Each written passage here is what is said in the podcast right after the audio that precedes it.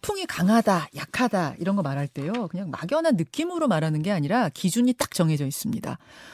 중, 강, 매우 강, 초강력. 이렇게 4단계 기준이 있어요.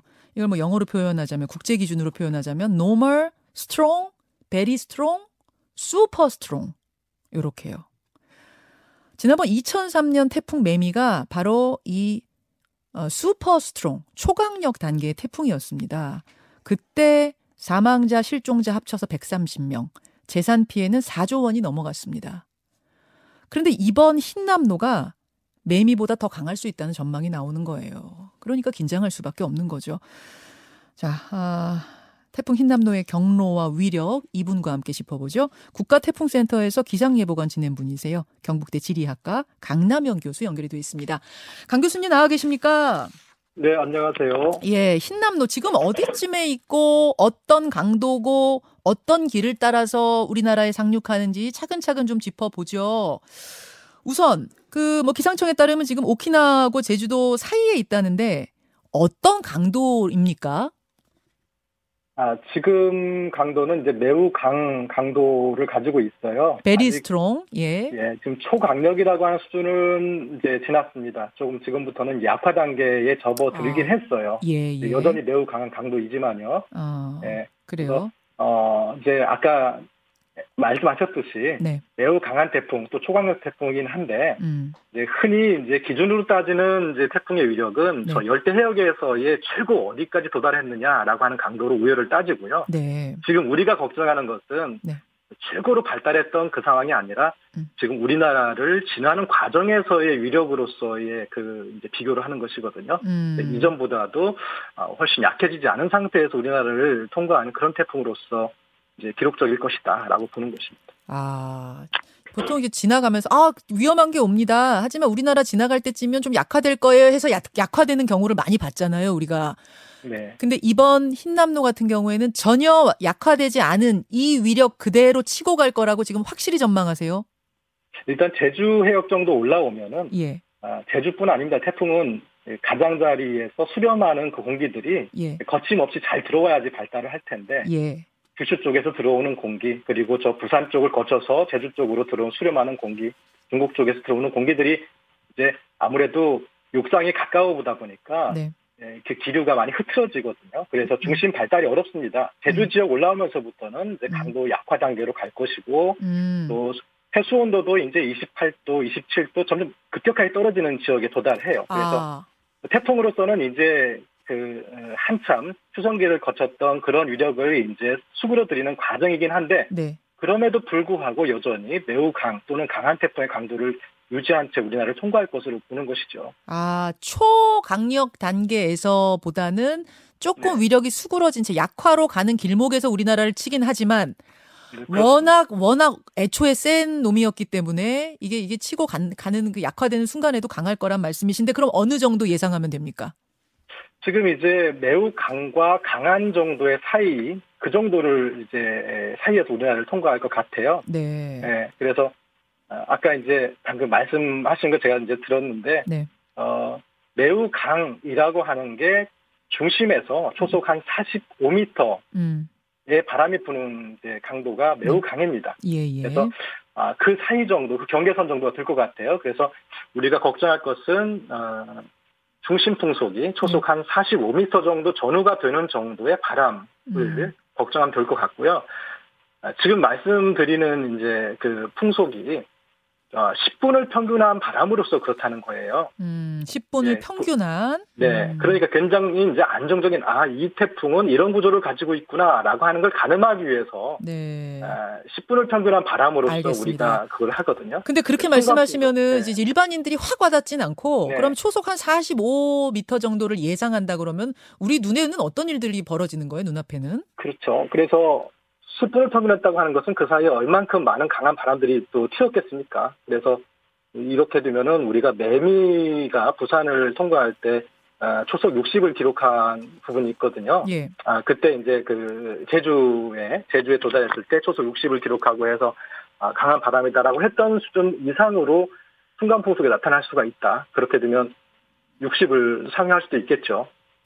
아, 이- 54, 즉 super strong이 되면 건물 붕괴라는 현상이 나타나고 네, 네. very strong 매우 강한 단계에서도 사람이나 커다란 돌이 날아갈 수 있다. 이렇게 저 교과서에 적혀 있던데 그 정도가 그럼 눈앞에 벌어질 수 있다는 거네요. 네. 교과, 보면 이제 초강력이라고 하는 수준은 이제 건물이 붕괴할 수 있다라고 하는 수준의 단계는 저 열대역에서 좀 지난 것 같고요. 예, 예. 그거보다는 이제 그나마 다행이지만 말씀하신 대로 사람이나 바위가 날아갈 수준은 되겠다라고 하는 음, 거예요. 그래서 알겠습니다. 예, 굉장히 조심해야겠죠. 근데 사실 며칠 전까지만 해도 부산과 좀 먼 바다를 지나갈 걸로 예보가 됐었는데 왜 한반도 쪽으로 방향을 튼 겁니까? 네. 태풍이 이동한다는 것은 이제 간단히 그- 굳이 이제 간단화시키면 두 가지 힘 정도로 생각하면 될 것 같아요. 예. 주변 흐름을 따르기도 하고 음, 또 자체 동력을 가지고 움직이기도 하고 그렇거든요. 음, 그래서 예를 들어서 뭐 배로 비유한다고 하면 네. 바람이 부는 방향으로 돛담배가 이동하는 그런 정황이 있고요. 또 네.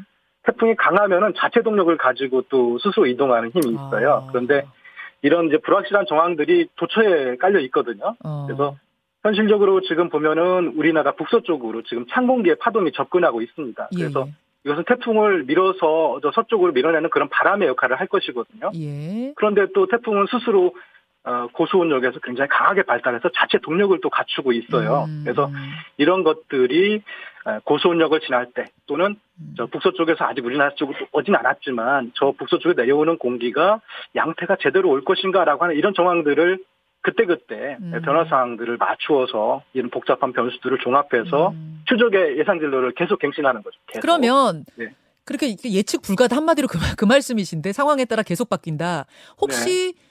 내일 오전 우리나라 상륙하기 전까지 방향을 또 한 번 틀어서 네. 더 내륙으로 더 뭐 관통해 갈 가능성 같은 것도 그럼 대비를 해야 되나요? 그래서 이제 그런 정황들이 뭐 잘고 큰 것들이 있습니다. 그런데 주로 큰 정황들이 대부분 다 이제 지났어요. 아, 네, 그래서 어, 큰 변수들, 큰 불확실했던 변수들이 이미 확인이 끝난 상황이라고 보여지고요. 아, 남은 변수라고 하면은 지금 바래만 정도까지 남아 있는 그찬 공기의 파동이 예, 예. 예, 예 상에 예상되는 수준으로 제대로 이동해 올 것인지가 관건입니다. 근데 지금 찬 공기가 남아하는 상황이라고 하는 게 네.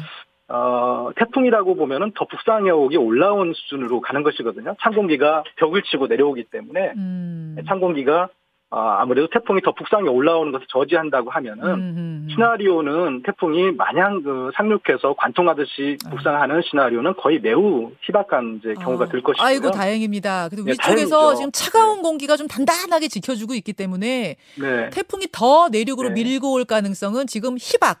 뭐 네, 과학자들은 그렇죠. 원래 제로란 얘기는 잘 안 하시더라고요. 희박하면은 네, 네. 거의 제로라고 생각하면 되죠. 네. 예. 근데 이제 상대적으로 예. 이 고위도에서 이동하는 이런 찬 공기의 파동은 잘 예측이 되는 수준입니다. 그래서 음. 지금 예보는 참 안정적으로 잘 만들어져 있다고 보고요. 진로는 오늘 내일 방제를 하는 가이던스로서 아주 좋은 기준이 될 것으로 생각이 듭니다. 그 초속이 되게 센 거 알겠고 뭐 비 바람이 엄청 불, 불고 내리는 것도 알겠는데 그것들을 넘어서는 이 흰남노만의 특성 더 특별한 특성이 있다면 뭘까요, 교수님? 네, 지금 태풍이 좀 제 눈에도 좀 특징적으로 보이는 부분은 네. 태풍이라고 하는 것이 마냥 다 중심이 강한 것만은 아니거든요. 아, 예. 대부분 많은 경우에 예. 태풍들이 우리가 흔히 북태평양 고기압의 가장자리다라고 이야기할 때 보면은 예. 북태평양 고기압이 그 회전을 채찍질하는 거예요. 음, 음. 그래서 많은 경우에 사실 중심에서는 별로 발달하고 싶지 않아도 네. 가장자리에서 자꾸 채찍질을 해대니까 발달한 태풍들이 대수 많거든요. 그렇죠. 그런데 이것은 교과서적인 부분이 있어요. 지금 이 태풍은 중심이 뜨거워서 스스로 발달한 아까 자체 동력이라고 제가 얼핏 말씀드렸는데 예. 이렇게 되면은 중심으로부터 아주 교과서적인 아주 구조적인 태풍이 만들어지는 건데요. 가장자리에서 채찍질을 하지 않아도 예. 이렇게 어, 대칭적이고 중심이 뚜렷하고 뭐 이런 태풍입니다. 지금 이 태풍이 그러한 양태를 가지고 있어서 아, 그 교과서적으로 태풍이라고 할 때 그 태풍 아주 중심 눈이 또렷한 그런 태풍이에요. 네 그렇죠. 네 지금 이제 아까 말씀드렸듯이 지금부터는 이제 약화 단계로 가기 때문에 예, 이제 예. 눈을 눈이 이제 흐려질 수도 있어요. 아, 하지만. 음. 지금까지는 여전히 통과하면서도 그러한 아, 구조, 중심이 강한 구조, 그런 구조를 어, 갖고 갈 텐데 이러한 태풍의 이제 위험도가 뭐냐면 네. 바람입니다. 바람. 굉장히 강한 구조를 갖고 있어서 음. 특히 중심부에 가까운 지역들에서는 아주 어, 여러 가지 피해가 우려되죠. 음, 그왜 태풍의 오른쪽이 더 위험하다, 뭐 이런 얘기 많이 하잖아요. 이번에. 이, 이, 이 흰남노도 그런가요? 네, 저희 간혹 보면은 이제 모식화준 설명을 할때 예. 북태평양 고기압을 언급하는 이제 것들도 저도 보긴 했는데 네.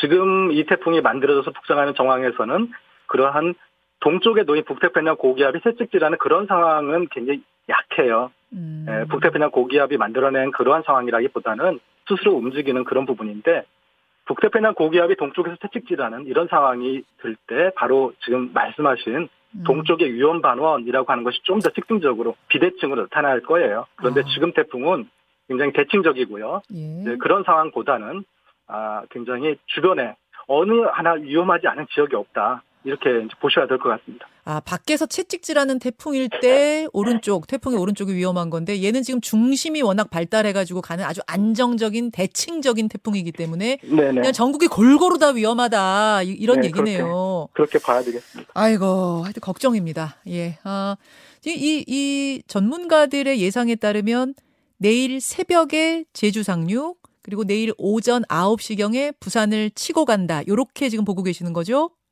네, 굉장히 이제 진로는 어느 정도 어, 합의가 다 된 상황으로 합의라고 하는 것은 여러 전문가들이. 참고 자료, 참고 사람이 아니라 네. 여러 소스들, 여러 아. 참고 자료들을 종합해 보면은 예, 아, 크게 불확실도가 떨어지는 예. 그러니까 굉장히 안정화된 진로를 갖고 있다고 보여집니다. 그러면 완전히 우리나라가 영향권에서 벗어나는 건 언제쯤 됩니까? 6일 늦게 될 것 같은데요. 음, 예, 그런데 예, 그래서 어, 6일 밤이나 돼야 되지 않을까. 예, 알겠습니다. 여기까지 말씀 듣겠습니다. 고맙습니다. 예, 감사합니다. 경북대 지리학과 강남영 교수였습니다. 김현정의 뉴스쇼는 시청자 여러분의 참여를 기다립니다. 구독과 좋아요, 댓글 잊지 않으셨죠? 알림 설정을 해두시면 평일 아침 7시 20분 실시간 라이브도 참여하실 수 있습니다.